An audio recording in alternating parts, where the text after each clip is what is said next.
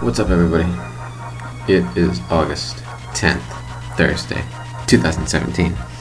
Thank you for tuning in to the Tech Anti podcast.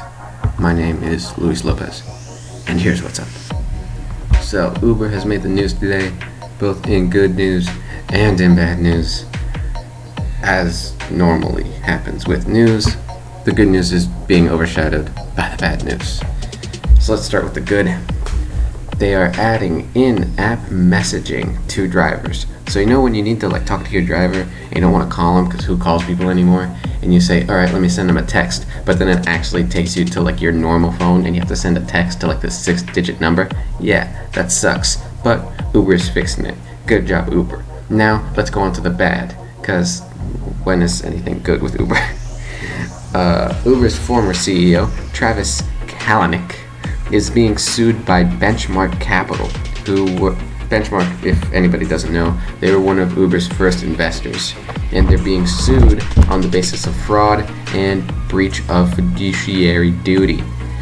Fiduciary duty basically means that Travis was acting on his best, what was best for him, and not what was best for the company, and he was being selfish managing the company. The main reason they cite is his attempt to stack the board with people he felt would be loyal to him no matter what.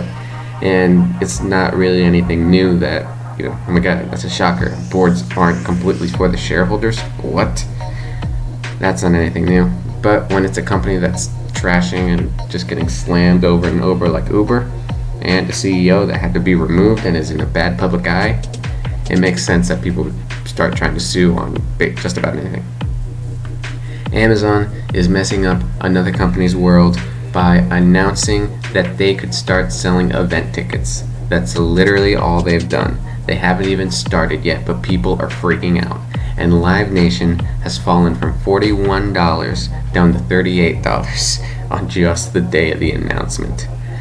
The article on TechCrunch has more info, but that's basically all you need to know.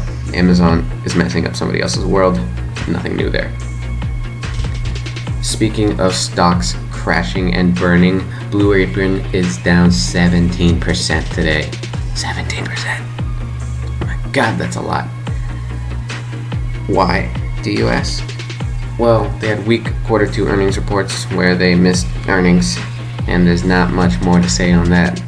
But if you do want to own a share of Blue Apron, you can do so now for $5.14. Their IPO was set at 10 they're at half of that now.